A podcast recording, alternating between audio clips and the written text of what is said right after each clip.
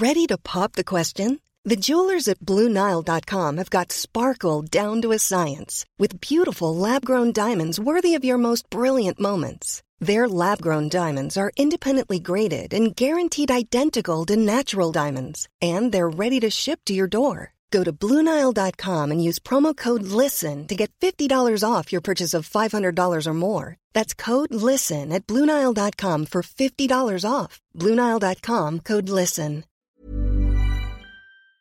But yeah, it was like such an interesting start to that decade because it really humbled me. You had plans, you had a vision, and then in the blink of an eye, a decision's made, and the plans and the vision shatter down, and you have to kind of rebuild them back up.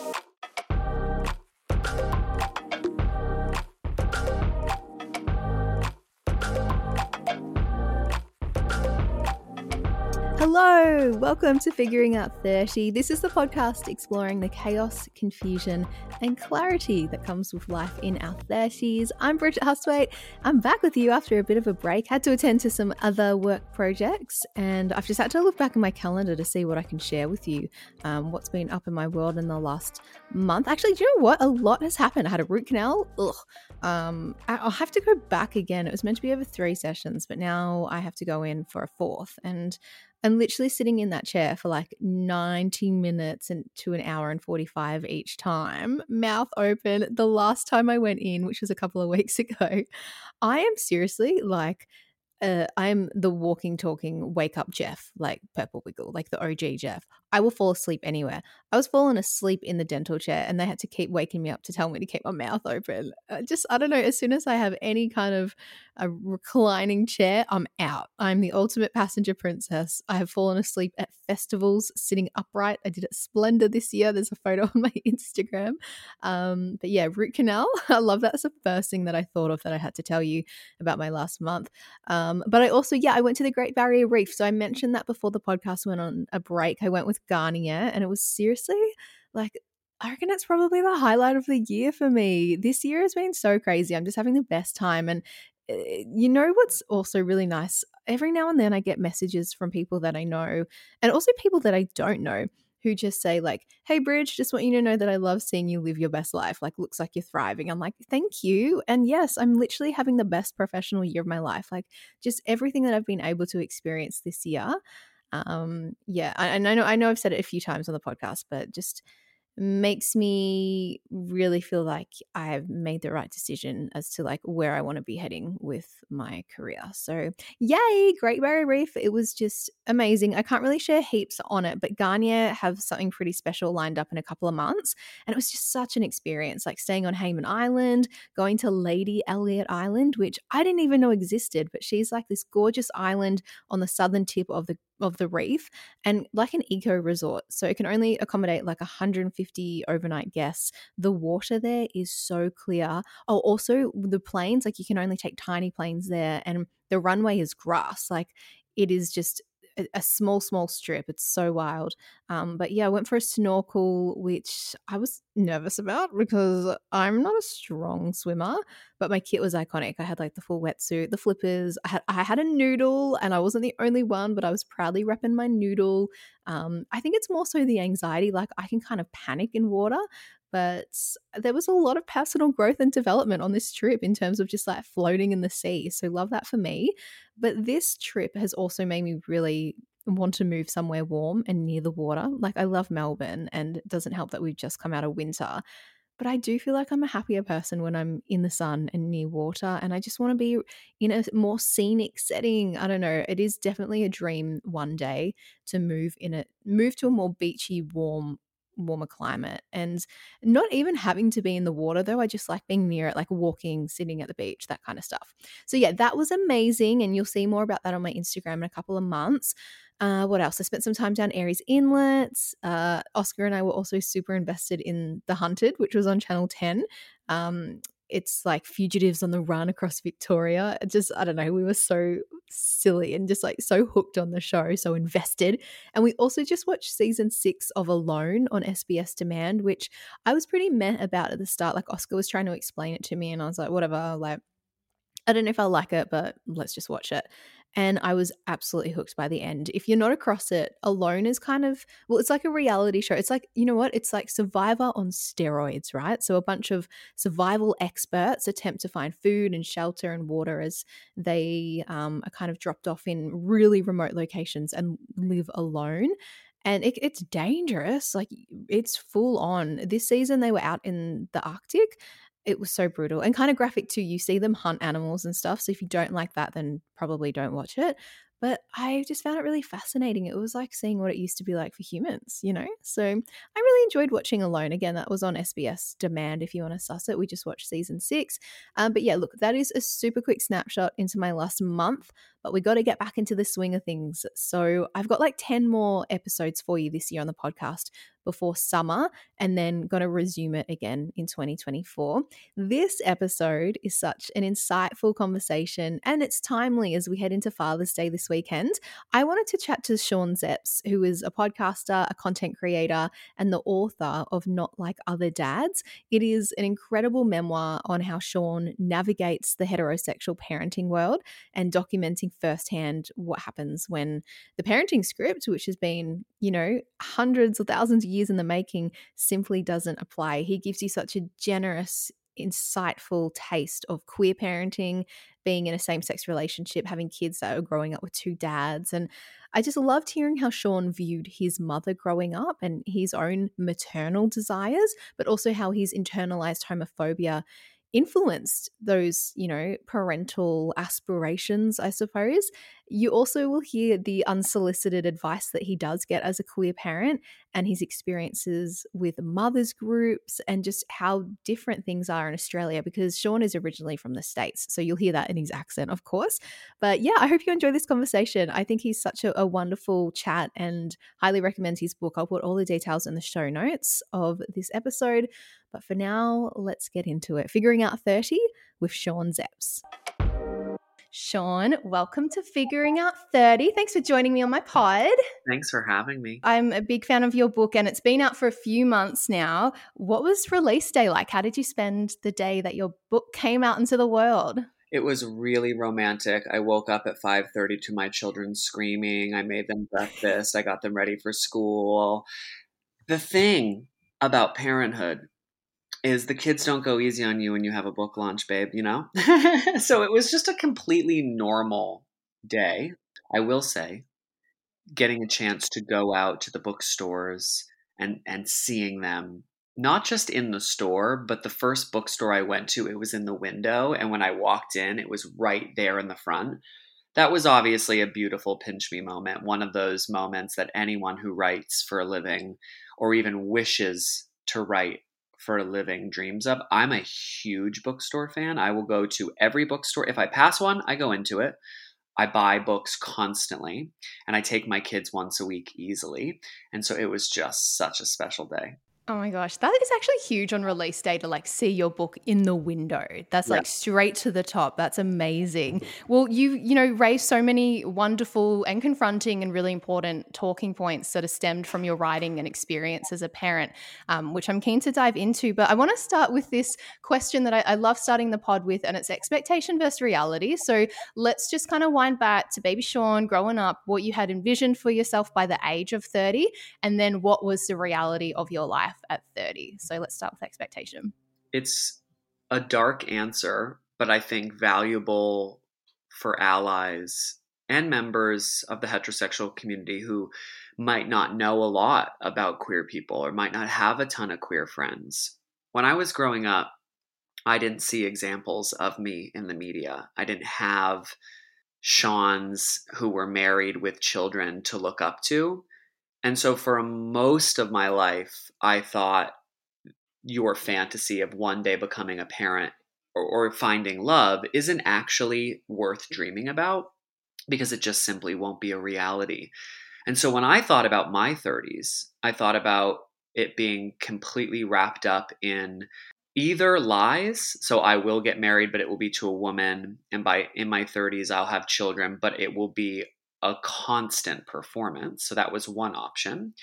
And then the second option, which I guess is the darker bit, is I won't be here by my 30s because I won't survive. A lot of the narrative when I was a kid around gay people was death. And so, yeah, it's funny. Like when I was a really, really young kid, all I wanted was exactly what I now have in my 30s. But for such a long time, for decades, I just didn't allow myself to dream of it. And so, yeah, it's it's unfortunately dark, but when I think about where I am today, I'm able to kind of go all the way back to the initial fantasy, long before social norms or expectations or homophobia comes into the picture, long before you dream about sexuality or gender. And all I wanted to do was be a mom. I just wanted to be a mother, like more than anything. I loved my mom, I loved my grandmothers. And so I hoped in this fantasy land that I could have little nuggets running around and have a career and have a husband. And that's exactly what I have now. I'm not a mother, but hey, I, I am the primary parent and I am a father who mothers. And so, in weird, in a weird sadistic roller coaster ride to getting here, I, I do have exactly what I had originally dreamed of. Wow. So when you like when you did approach thirty, I guess, did you kind of have any moment where you looked back and were you like, I didn't think I'd I'd be here? Like, mm. yeah, it's interesting. So I would have preferred to have kids later. My husband is 10 years older than me. And so he was approaching 40 and I was approaching 20 when we had kids. So I was 29 and he was 39. And he was more clock ticking. He was like, I want to get on this journey. I don't want to, you know, be at my kid's graduation in my 60s kind of energy. And so I really had to do the work to go, okay, I kind of thought you would wait until you were in your late 30s, early 40s to have kids. And now you're going to be a parent in your early 20s. But I remember looking into like the 30s decade having a fantasy around it being work related, like really taking my career to the next level, giving all my focus and energy, having learned so much in my 20s, this will be the time. And then having to just recalculate, which I think happens for a lot of people in their 30s, where life events occur. You feel like you know. You've learned in your 20s and 30s is supposed to be where you capitalize on it. And then I had to go, uh oh, you're going to need to reimagine everything, start from scratch become a stay at home parent, walk away from your career, move to a new country, which I would not recommend. Um, all of those things happen at the same time. I recommend you do all those things, just don't do them all at the exact same time. And so I was meeting with my therapist, and she gave me this long list of all the things in life that, that usually shake people to their core. And she was like, one of these things can destroy you and rebuild you and you're doing like four of them at the exact same time and so no wonder life is a little tricky. But yeah it was like such an interesting start to that decade because it really humbled me. You had plans you had a vision and then in the blink of an eye a decision's made and the plans and the vision shatter down and you have to kind of rebuild them back up. When all of that was happening though and you had to readjust and make all these changes did you quickly realize oh what i had envisioned wasn't the be all end all like i just got to make do with this and eh, did you still have a kind of gut instinct that you're like this is going to work out? It's interesting. The start of that decade was riddled with quite challenging mental health issues. And so, to be honest with you, I don't know that I was capable of like mm. analyzing in real time and even motivate, like self motivating myself that this is going to be fine. I think I was so wrapped up in, and I, I hope this resonates with a lot of people, the plan not working, that I was almost down on myself constantly. Like you had a vision and it's not happening and you're falling behind. Instead, of living in a state of flow, which is you can't predict every element of your life. You don't know what's going to happen with your family or your friends. You don't know who you're going to fall in love with or what deaths are going to occur or what job might randomly present your, itself. When I look to the middle of my 30s, I look back and go, if you had just accepted what came your way, if you were just open to it, you, you probably would have been so much more successful, not just professionally, but personally. But I think in that early year, I was so consumed, as so many of us are with the start of any decade, with where should I have been, which is nonsense, complete nonsense. Where did I think I would be and where should I have been? And I did spend a lot of that year wasted going, this isn't what it was supposed to be which is not a good place to be in. It just isn't. Instead of just opening up your arms and going, Where am I? It's out of my control in so many ways. And what am I open to? Am I putting out into the universe that I'm accepting of new paths, new friendships, new career opportunities. And it took probably two years before I was like, okay, open up, babe. It's crazy how much fear is almost conditioned into us in some weird way about not only approaching 30 but just the whole concept of aging and having to have these things ticked off. And i mean beyond maybe personal on i guess beyond professional stuff and personal too but like what's your what was your overall uh, relationship with aging and have you seen how much that's changed to like how you look at it now? Because i mean for like especially for women like we're just like oh shit like lines and you know like i'm saggy now. Well not saggy but like i can see a little bit of sag you know like that, that kind of shit. Like have you had any of that kind of stuff? Oh totally. I think so much of the conditioning that occurs for us in relationship to age is attached to our parents and who they were at specific times in your life as a child. And then that becomes the marker for whatever that age is. And so for our generation, our parents in their 30s had children and an established life and a routine, and it was worked out. My parents had me in their early 20s. And so by the time they were in their 30s, we had relocated. I was turning 11 you know, by the time they were my age, there were two other siblings. They had careers that they were able to focus on because we were older. And they literally were 10 years younger than me when, they, when the families began, basically. And so it's funny. It's almost like we have, or for me, I have my gold standard as exactly who they were. And so I'm always basically a decade off. And so I think of myself and my 30s and what I should have accomplished and what I should look like. And I look at it in line with them instead of recalibrating and say, hey, the world has changed. People are having kids later. Women are working in a way that my mother and her girlfriends would have not been. They were all primary parents, they were all stay at home, supported by their husbands.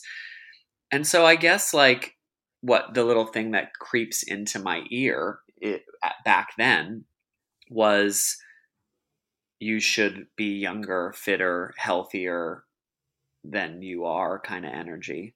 I think I do experience the same exact tension that women feel in opposite. So instead of feeling pressure from magazines to be thin, feeling pressure from the media to have a perfect beat of makeup and knowing exactly how to pull a look together so that you look 10 out of 10 every time you step out of the house what men are absorbing, even from the homosexual variety, is bulk, is huge muscle, is mass, is definition.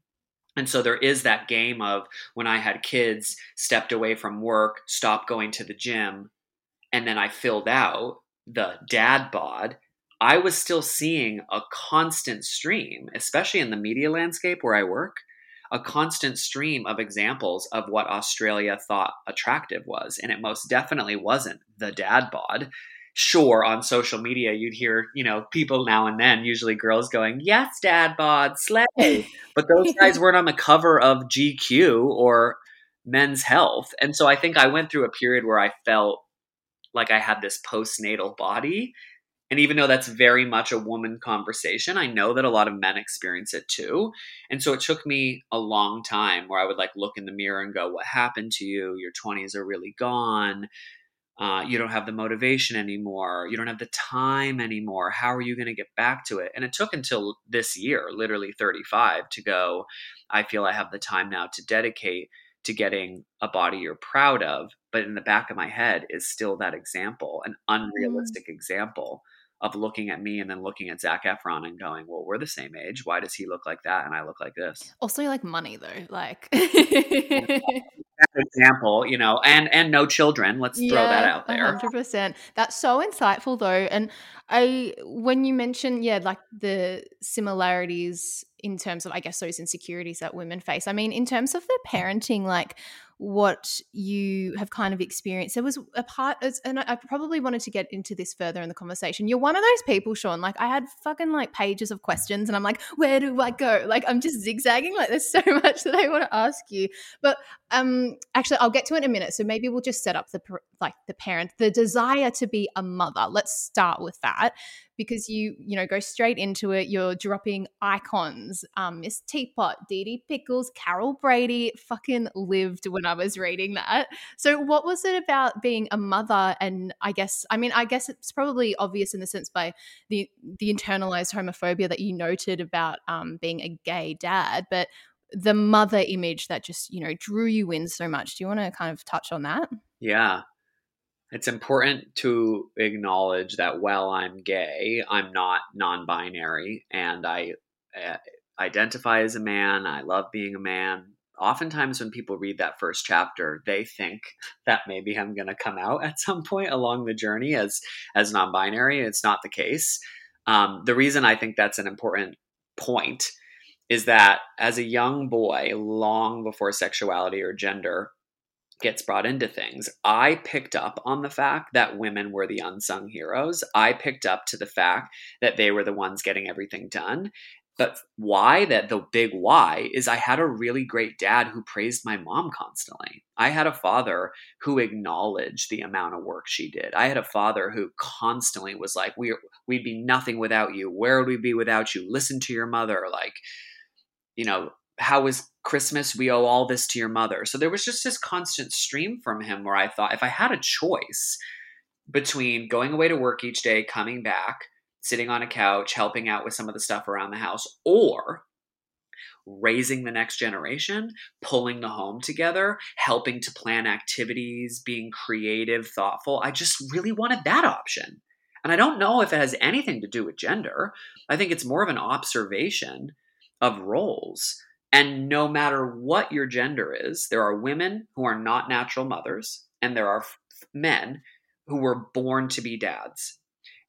And we know this. And yet there's so much pressure on women all being naturals and so much pressure on men to be more of a supporting figure. And for me at a young age, I just was like, that's what I want. And so most of my life was spent watching this mother I had who was just such a good mom, a Mary Poppins in so many ways, and thinking, I'm just going to acquire all those skills. I love that so much. And oh my God, it's like, I love your dad. and but that should be the standard. And you're so right when you say about how that can influence someone's, I guess someone's desire to be a parent too. Like I know a lot of women who are like, I don't want to be a mum. And I mean, I've even had these thoughts too. Like, it, I'm, I'm currently another book that I'm reading right now is Women Without Kids, right? One thing, and when I look at my upbringing, I don't think my mum was celebrated half as to what she should have been in that role. So for me, I look at a mother and I'm just like, fuck that. Like at the like I, I bounce between like I I think I want kids, but I, a lot of it's holding me back, being like I don't want to sacrifice everything that I've been working on. I don't think it's going to be fair. Like mm-hmm. yeah, it's just so interesting. You know. I mean, are you wrong? because to be honest, if our government stepped it up like other governments in other countries and said, we're going to really support women who walk away from work, we're going to mandate strong financial support systems. We are going to praise, not judge parents with children. We're going to figure out support systems, villages, community activities that make it easier to be parents, and we're going to reward them somehow. Mm-hmm. Like, parenting awards that are loud and proud from the government. Like if those things happen, maybe people would look at it as an option. It's kind of like being a teacher. It's like a thankless job that's underpaid. Why would any of the next generation want to become one? Instead of us going, wait a second, this is one of the most important jobs. Let's pay them more. Let's figure out ways to support them better. Yeah.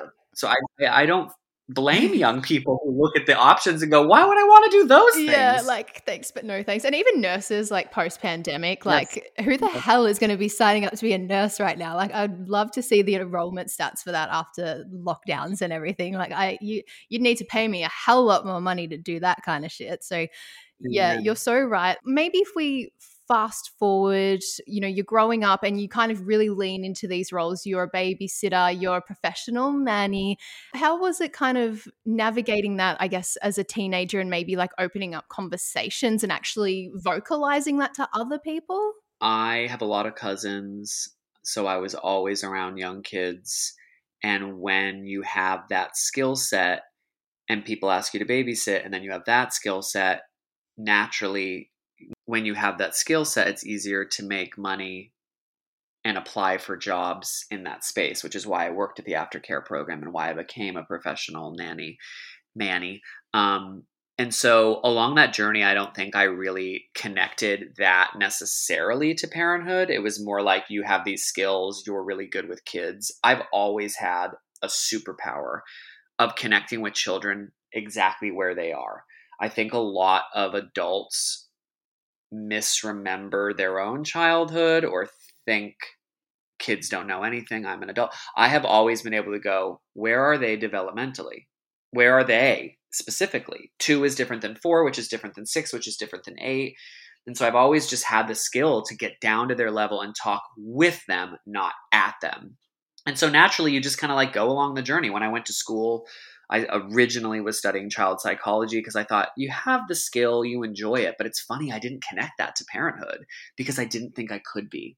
It's so funny. Another important reminder if you can't see yourself, you can't be yourself. And because I knew I was gay, there was just no way that I was going to be a dad. So, of course, you might as well use these skills in another beneficial way. And so for me, it was I'll be a great uncle and I'll be a child psychologist or I'll be a teacher or something. I'll leverage this to make money, but it's not going to be a gateway drug to Parentville and even like the conversations with with josh love of your life um, when you were kind of like shutting down the ideas of kids and stuff so what was the moment where you fully embraced that as a thing that you wanted to you know actually go for yeah so i was living in new york city josh and i were falling in love and originally the conversation had been him saying i want to have kids one day and then me saying you should find another partner then because that's not well one it's just not a feasible dream like why are you wasting your time? Like how are we are these these gay people? We can't even get married like it's just going to be so complicated. But then the world started to change right? Like right in front of my eyes. So josh and i meet in 2011 and in 2012 13 14 15 gay marriage is being legalized, not just in my state that I was living in or the state that I grew up in, but the entire country. And then slowly but surely, what happens when gay marriage gets legalized is you have people that are following a more traditional path. They're legally getting married, and then they're starting to pursue adoption or fostering or surrogacy like we did. And so you're walking down the street in New York City, and that internalized homophobia that sits at the bottom of your belly that tells you this isn't an option for you, it's not possible. Well, it's being confronted by the rude reality of look across the street there's a gay couple with kids. Look across the street. There's a lesbian couple with kids. Look across the street. Neil Patrick Harris just had twins via surrogacy. And so just I guess the re- the reality of the world forced me to look inside myself and go, is this really something you don't want or have you developed a personality around the fact that you don't want them because you can't? It was a really good friend of mine who said, is this because they've told you you can't, so you've decided you can't? Or do you really not want this? There are so many people, heterosexual, homosexual, who just don't want to have kids, and that's real. It's not any internalized anything, right? But I think for me, and we've just talked about my story, always wanting to be a mother, working my whole life with children, knowing I was really good with them, having a fantasy of being an exceptional parent I had to kind of look around me and go, okay, it's a possibility. This won't be as hard as you thought it was when you were 10 or even 20. Maybe you should rethink this. And mm. I did.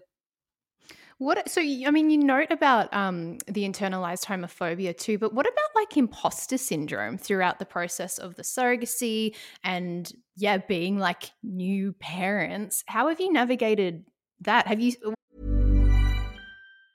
Hey, I'm Ryan Reynolds. Recently, I asked Mint Mobile's legal team if big wireless companies are allowed to raise prices due to inflation. They said yes. And then when I asked if raising prices technically violates those onerous two-year contracts, they said, "What the f*** are you talking about? You insane Hollywood ass."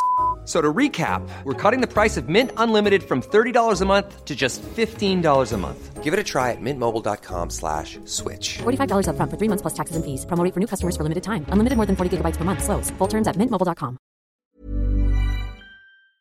I mean, is it fair to say that you've experienced imposter syndrome as a parent?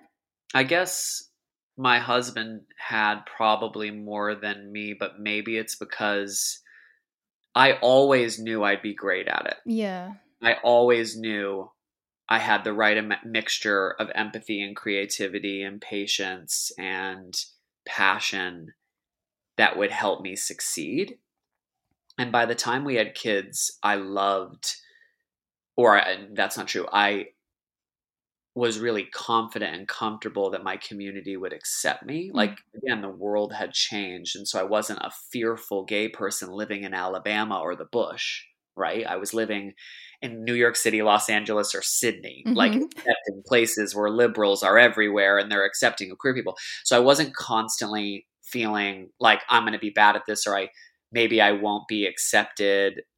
So I don't know that I had that. I think if anything, it was less internal and more like the external reality and the and the confrontation of having to fill out forms and cross out mother or having people come up to me and ask where the mother was. Like those moments were probably more powerful than anything inside because along this journey when it gets difficult i am constantly reminded you are actually really good at this. You are actually meant to be a dad. You are a natural and so i just have to kind of like lead with that mm, are you surprised as to how I guess maybe how blunt or straightforward when you are out because you mentioned it in your book and there's that example of um, it was picking up you're picking up some garments weren't you in the lollies and Stella got one and the the assistant, the team assistant who was working at the register or whatever was like one for mummy and just like were you surprised as to how often or how yeah how blunt people can ask that you know in front of you? Yeah, I say in my book that I felt really disappointed by Sydney and of course, it depends on what neighborhood you're in in Australia and what part of any accepting city around the world you live in. It's different in every interaction you have. But because I had lived in New York City and Los Angeles prior to moving to Sydney, I was just used to communities where the language had changed. Mm. By the time I lived in LA, I think there was just an overriding expectation that there was the possibility someone was gay or lesbian, just a possibility. It didn't mean that everyone was, but so people just constantly said partner. And sometimes that can be confusing because someone's like, my partner's at home. And you're like, what does that mean? Are you a lesbian or are you straight? but it just was a constant stream of more accepting language that left me feeling more comfortable in outing myself. And then I came to Sydney and it was almost like that script didn't exist. Mm. It was like people just constantly were direct and were like, Where's your wife? Giving your wife a break oh your wife must be so proud of you doctors you know you know so i felt really disappointed i've learned to come to terms with the fact that it wasn't malicious. When you're in the deep south in america or maybe parts of the bush in this country it might feel malicious because it might actually be.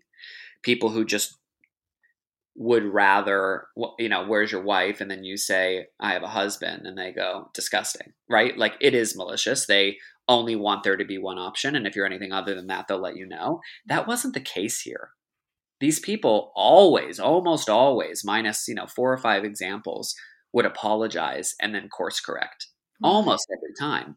It was just the fact that we were behind in our language, behind in our understanding. And why is that the case? Because there weren't examples. Mm. There weren't strong enough examples.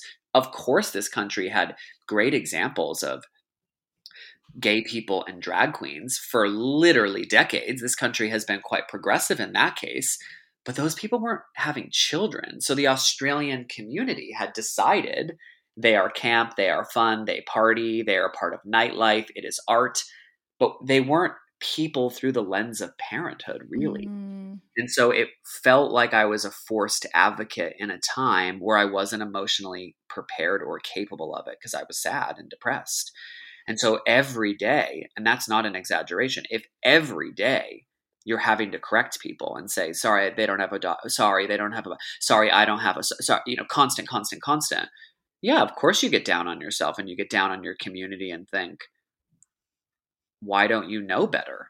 That you know, we're here. We can. It's legal. Mm. And then later on I decided, well, I guess you're just going to have to be the first generation of people to help educate and change people's minds. And that's where we are today where I feel very fine correcting people and making sure they're aware. Yeah, I love I, I love that, and that's such a great mindset for you. And I like just knowing how many people that you have educated. Like that's pretty slay. yeah, absolutely. Very slay, very slay. What and uh, you mentioned the um, you know, with mother mothers groups and stuff. You know, I I feel like I'm obviously quite basic with stuff with this stuff because I don't have a kid. So there's a lot about parenthood that I don't really get. And like I like I've got so many friends with babies and I'm like, so how do mothers groups work? Like, how do they set you up with people? But what's it like for for queer parents and for, for two dads? Like yeah. how do those support networks exist? Do they exist? What have you had to do? Have you navigated that kind of space? So if you have a child in Australia, and this is same in the UK and in America, your parenting group is directly given to you via the hospital that your children are born in. It's different for every hospital. Sometimes it's a WhatsApp group, sometimes it's an email list, sometimes it's a phone number but you're just connected with all the other parents who give birth in the same time period. Depending on the volume of people born, it's, you know, a, a, month at a time. So you might be in a parents group for all of the April babies or March babies. And sometimes it's like quarters. So it's three months and that's the parenting group. The problem is, well, what happens if you relocate to a new country? I've heard from so many women who moved to Australia three months after their kids were born, nine months after their kids were born we relocated when the twins were two months old. And so that group wasn't given to us. And so when I locate contacted the local hospital, they were just like confused. And maybe she seemed very busy that day. And I, I always sit up at night and wonder what would have happened if just a different person was on staff. But I have heard from a lot of women in particular that, yeah, it's just not designed to support people who have relocated. Even if you relocate from New South Wales to Victoria, you're basically on your own. So you can go onto the newsouthwales.com website. You can do the same for Victoria, Queensland. It's all the same. And go through the government sites to find the family and parent section. And now, today, mothers groups, fathers groups, parents groups, LGBTQ plus group, like they have various groups, but it's specific to the regions. So up until literally this year, Canberra didn't have a queer parenting meetup group. And so if that was important to you, that just wasn't an option. So yeah, I guess the rude reality for me is you have to you have to do the work yourself if your child is not born at a hospital and not all people are in a good enough mental headspace to do that work. So if you are breastfeeding twins, which I was not, but you know, just imagine you're a straight person who's moved to a new state and you're breastfeeding and maybe you're left your work and you don't have any friends or family are you in the right mental headspace to to find a parent to find friends? Damn that's hard enough. It is yeah. And so yeah I, I struggled a lot and then just gave up. And it took me going back to work to find friends um, but i wasn't able to find them on my own by going to the playground. I did yeah. You did try. So what was can you tell me about those experiences? So like when what is it like when you like strike up conversations with other parents in the playground? Is it mm-hmm. like oh, it sounds so scary. it's absolutely terrible. Uh, it's like so stressful. It's like dating, except it's happening in the wild and there's no prospect of sex at the end. So it's just all the work and not the payoff. as far as modern parenting is concerned, you know, being in your 20s and also looking like you were, you know, in your early 20s meant that people thought I was the babysitter or the nanny. And it, I got that confirmation a lot. They'd be like, How long have you been watching these kids? I'm like, Since the day they were born. um, but yeah, I just like kind of got ignored. I think I was also the usually the only dad during the week that was at the playgrounds. And you just like, it's so awkward. You're going up and you're trying to have small chat. And then how do you bring up the fact that you don't have a parenting group or how do you bring how do you ask if they're a part of one? And so oftentimes you'd get in these really good chats as is the case in your 20s when you're at a bar that you think wow this person could be my friend and then you just part ways and then nothing happens and you've just invested all this energy into a hopeful friendship and so it was tricky. I the the one example I write about in my book is that there were these women who had the same hair color as the Sex and the City ladies, so I just called them the Sexless and the City ladies because I thought it was funny. Um, and I just thought, okay, well, their kids are my kids' age, and they come here twice a week, and clearly they're locals because why would they be at this playground? And I'm seeing a pattern of them coming, and I'm always here. And I started to dream up that maybe I could be a part of their parenting group. We're all the same age. They seemed pretty cool. One of them had a like a a New York or, maybe it was like a Harvard jumper, and I thought, there's my in. And I asked one of the ladies after a really good interaction one day if I could join, and she just said, I'm really sorry, but no. Like, we've decided as a group that we don't want men in this group. We want to have private conversations about the intimacies of of postpartum life and it stresses some of the group out and that really felt like a slam and a door slammed in my face not just for that group but for some reason i decided this is how all women are going to feel even though that is not the case but that's mm-hmm. how i mm. felt in the moment and i thought you're gay you've infiltrated a straight space you are a man as a primary parent and that's not normal and of course you're not going to be welcome. And so this is just going to be a road that you're going to have to traverse on your own. And so i just decided to do it by myself. Wow. Man it's hard not to take it so personally. Yeah. So hard. How has social media helped in you know creating a support network for you? So when the kids were born I worked in social media professionally. So I've actually worked in social media since it started. I've had I've been getting paid to work in social since 2010 um, in like a full agency social strategy capacity. And so by the time the kids were born in 2000 and when were they born? 17. um, I loved the work, but didn't want to do it for a living. Like I didn't like the idea. I think anyone who works in social media or technology is usually like very anti it. And then I started posting um, pictures, and the audience started to grow because people are very interested in queer families because there aren't a ton of them. Mm. And through that work, got an audition to for a Mamamia podcast to host it. And then I got that. And then that got me an interview on the drum and then that got me an interview on the no filter podcast and then and then and then and then and then the next thing you know you have you go from 200 followers to 2000 and 2000 to 10,000 and 10,000 to 30,000 and all of a sudden you have this community of all parents which becomes in many ways a parenting group.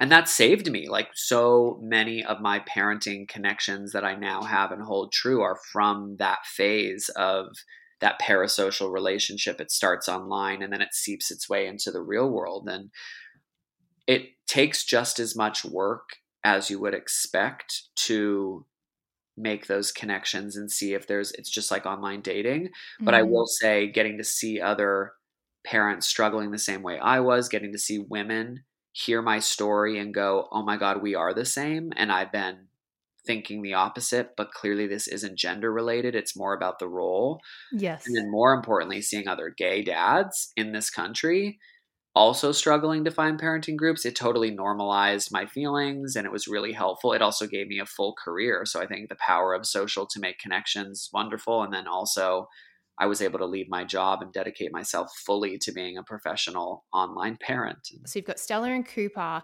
and you mentioned in the book about how you were extra conscious of bringing in feminine influences for her. So has has it been harder eh, for you as a parent to have a daughter? Are you finding there's more more of that critique or expectation assumption or whatever honed in on having a daughter specifically? Yeah it's interesting. That was my concern. That was my bigger fear mm-hmm. was i understand the lived experience of a man. Uh, i'll be able to help sons easier through puberty through life experience dating women or men like whatever. I feel like i can handle this because i've lived through it they are more likely to want to come to me because we look the same. Um, and what's funny is I'm so much better suited to be a father to a daughter. Yeah, well, I mean, even just think like I think that's obvious to me about the way in which you were so aware of your mother's role and how how much you you know appreciated her like that's obvious to me but for some people who i mean obviously haven't re- read your book or whatever like it's obvious like, as far as me, I think my concern was always her. So, like, I don't know who this daughter will be. Mm. I don't know how comfortable or not comfortable she's going to be with having two dads. She'll go through phases, but is she going to feel comfortable coming to me when there's a problem with her vagina? Is she, as she goes through puberty, mm. going to want to ask me the questions? And so I think a lot of my concerns were wrapped up in that. Like, eh, my interests, my excitement around life is very feminine. It's fashion, it's hair, it's beauty, it's makeup, it's singing and dancing and I danced my whole career. I went to school for dance. I was a professional dancer, surrounded by women. I'm incredibly crafty and hands on and love art and makeup and hair. And that's just who I am. That has nothing to do with parenting. That's just Sean. And so if you have mm. a daughter who is feminine, then you've then you're totally prepared and gender doesn't matter. So like this weekend, Stella and I went and got her nails done. That's because she wants to get her nails done, and I like going to the nail salon, so it's perfect. That is so perfect. It is great, and there are so many women who hate that shit. There are so many women who don't know how to do a plait. I do. There are so many women who can't do nails, complicated designs. I can. Yeah. There are so many women who don't like dancing, who can't sing, and I can do those things. So it's like I have girlfriends who are like, "Can you take my daughter to the nails? Can you plait my daughter's hair?" I love that. Gender again, it's nothing to do with gender. It's interest. It's yeah. passion. Where that is not so black and white is when it comes to the natural biology of a woman. So my daughter got sand in her vagina uh, at three years old, and she comes up to me at the beach and is like, "It's sensitive. That's a first time experience for her." That's a normal lived experience of a girl who's ever been to the beach is the bathing suits getting sand in there and knowing what to do with it. Well when she asks me what do i do? Mm-hmm. i don't know babe. I really don't. You're like can't relate. I, you know what i would have said if i had just trusted my gut. Let's go to the shower and get some soap and clean it out. That's what i honestly would have thought which is clear not the recommended advice. Do not do this at home men. So what did i do I said, Why don't you go ask your aunt? And so Stella runs across the beach. She asks her aunt. They have a special bonding moment where they share that knowledge. We had a UTI problem. I called my best friend Zoe. I was like, hey, girl, this is what we're experiencing. Here's the leakage. What should I do? An important part of being a human, this is not gender specific, male or female, is knowing that you don't have to have all the answers. A lot of parents think they do. Yeah, yeah. They think they must. Well, I'm the mother. I must mm-hmm. have the answers for my son. No, no, no. You actually succeed when you take a step back and go, Am I the right person for the job? And if I'm not, can I ensure that my children feel that they have access to people who are the right people for the job? I love this. This is so is so like what Esther Perel actually talks about with relationships and what we how much we weigh on your one partner. But usually when you get different needs, like it takes a village. So if you've created a village for for Stella, like as you know, having different roles, people having different roles, Exactly. What's the issue? You know, that's what it is about. You're right. And I think it also takes pressure off you. Hell yeah. Like, I know so many single mothers who feel this pressure if they're raising boys and feeling like they have to be the mother and the father. No, you just have to be yourself and give them everything you have. Love's the most important thing. And if they have questions that are very, very specific to their gender or their biology or their sex, make it is your job to make sure that they feel comfortable and have a relationship with someone that they can go to. And so my daughter will absolutely call and say, "Can I?" She's having problems with her hair because it's really thick and gets knotty.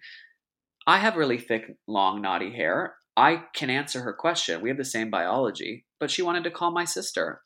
Awesome. Let's get your aunt on the phone. Fantastic less oh. pressure on me to be the one who has to have all the answers. Yeah. And like you said, then the village is formed, and as she gets older, all the reasons why we don't want all of us connected to one person, which is what you were just talking about in relationship, is true in life. What if I'm not there? What if I'm on a plane? What if I die? What if I'm sick? What if her and I aren't talking? Those connections need to have been made. And then over time, she starts to feel a specific ownership of her of her body and of answers. And what she knows most importantly is that I'm always there to facilitate that if she needs it. Love that. Love that so much. What advice like would you give to aspiring queer parents and then what advice would you give to your reggies like you just you know your girlies who are in well, just heteros like who who aren't exposed to you know queer parenting and, you know, I feel like so many people are going to get so much out of this podcast. But yeah, let's start with your advice for aspiring queer parents based on your lived experience. I think there are a couple things to consider. The first is where you live and who you're surrounded by. I am not a fan of leaving behind a, ho- a homophobic community and running away to a safer one. I think if we can, we should try to build up our small communities to be more accepting. But you might be strong as an individual. When you become a parent, it's not about you anymore. It's about the next generation, your children. And so ensuring that they live around people who are accepting is, I think, really important. It makes parenting easier, it makes their lived experience more enjoyable. And so thinking about where you're going to raise your children is something that's important for everyone. The color of your skin, the ability or lack of ability of your children, if they're not able bodied, if they're neurodivergent, like who is the community is surrounded by, and are we ensuring that they're going to be more likely to be accepted? So, one of the things I always say to other queer people is, do you live in a safe space? Do you feel safe on a day to day basis? Because that is probably going to be extrapolated times 10 when it comes to little kids and bullying. That's not always possible for everyone. So I think the next thing I would say is where's your village and have you created it before you have children? Mm. I think the theme through this conversation has been today I'm able to look back at my time as a parent in my early 30s and constantly say, I could have done it better. I could have done this better. I wish I had done this. But the reality is, when you're a sleep deprived human, you can't think clearly. That is not the time to build solutions. That is not the time to build a community. That needs to happen when you're getting sleep mm. before the kids come. And so if you're in a community and you don't feel like you have a bunch of connections, or maybe you're the only gay in the village, or you only know one other person who's gay, you need to start to build those connections. They don't have to be queer. My my community is not all queer. Mm.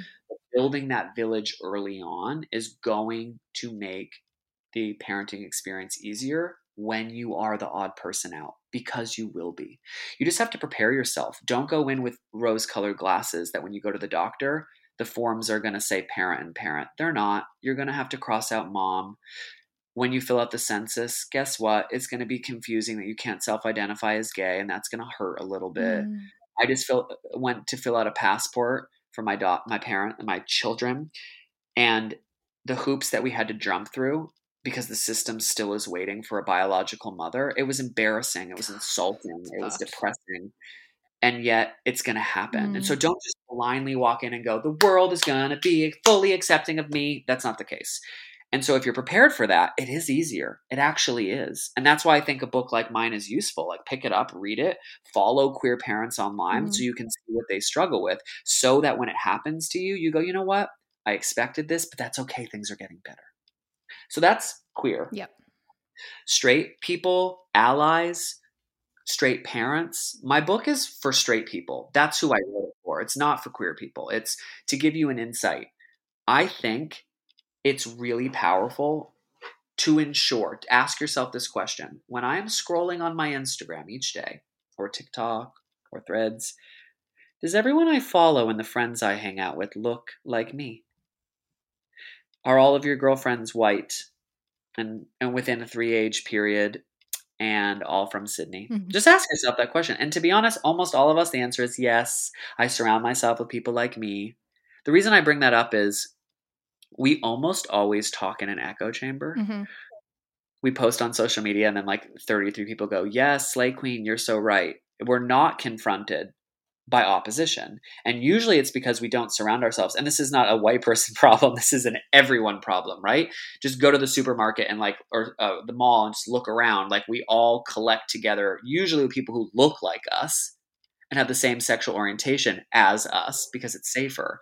But I think that that it decreases the likelihood of sympathy and empathy for people who are different. And so I say if that is not your face to face cohort, use social media as an opportunity yeah. to have varied experiences and opinions about things. It's challenging, but I find that as I broaden my social media sphere to, to follow people who are very different than me, I naturally become less close minded. Mm-hmm. I'm less likely to develop an opinion that I actually, it's not my own. I want straight women who are moms to pick up the book and go, his story is my story. And because I've now learned that, I am forced to challenge if it is actually a man versus woman problem in the parenting world us versus them, or if we're just using gender as a crutch and it's more about roles.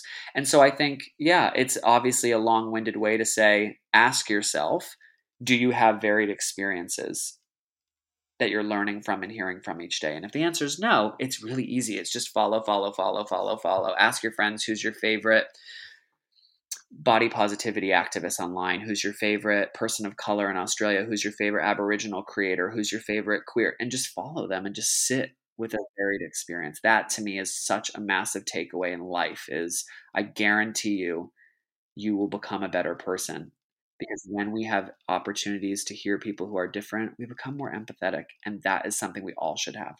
Yeah. Sean, I have loved talking so much. And again, I feel like I could ask you a million questions. But oh, actually, finally, just general vibe check on 30s. Would recommend? Highly recommend. This has been the most exciting decade of my life so far. I Ah. think I think aging is beautiful.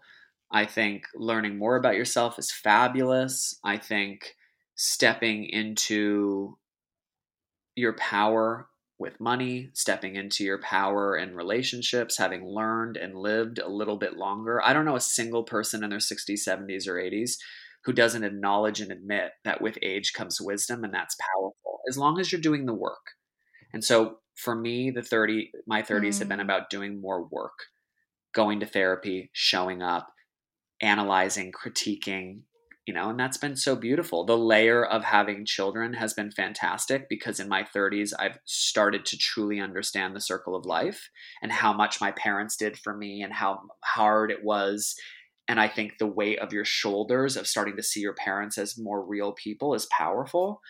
And so I just highly anticipate the rest of my 30s being better than my 20s and then my th- 40s being better than my th- eh, 50s being because I'm going to learn and grow and that's a beautiful beautiful thing. It's a stunning result. Thank you, Sean. I really appreciate you taking the time. Thanks for having me. It was lovely to talk.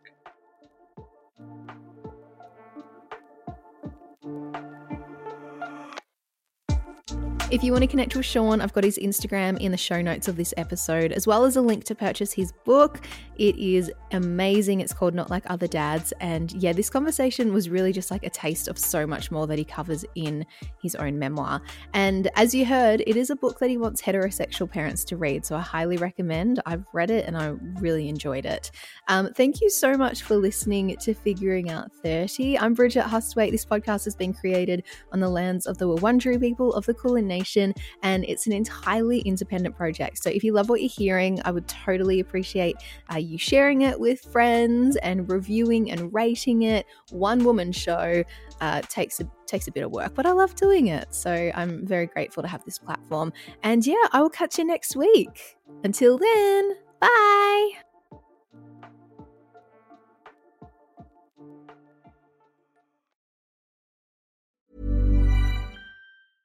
Even when we're on a budget, we still deserve nice things. Quince is a place to scoop up stunning high-end goods for 50 to 80% less than similar brands. They have buttery soft cashmere sweaters starting at $50, luxurious Italian leather bags, and so much more. Plus, Quince only works with factories that use safe, ethical, and responsible manufacturing. Get the high-end goods you'll love without the high price tag with Quince. Go to quince.com/style for free shipping and 365-day returns.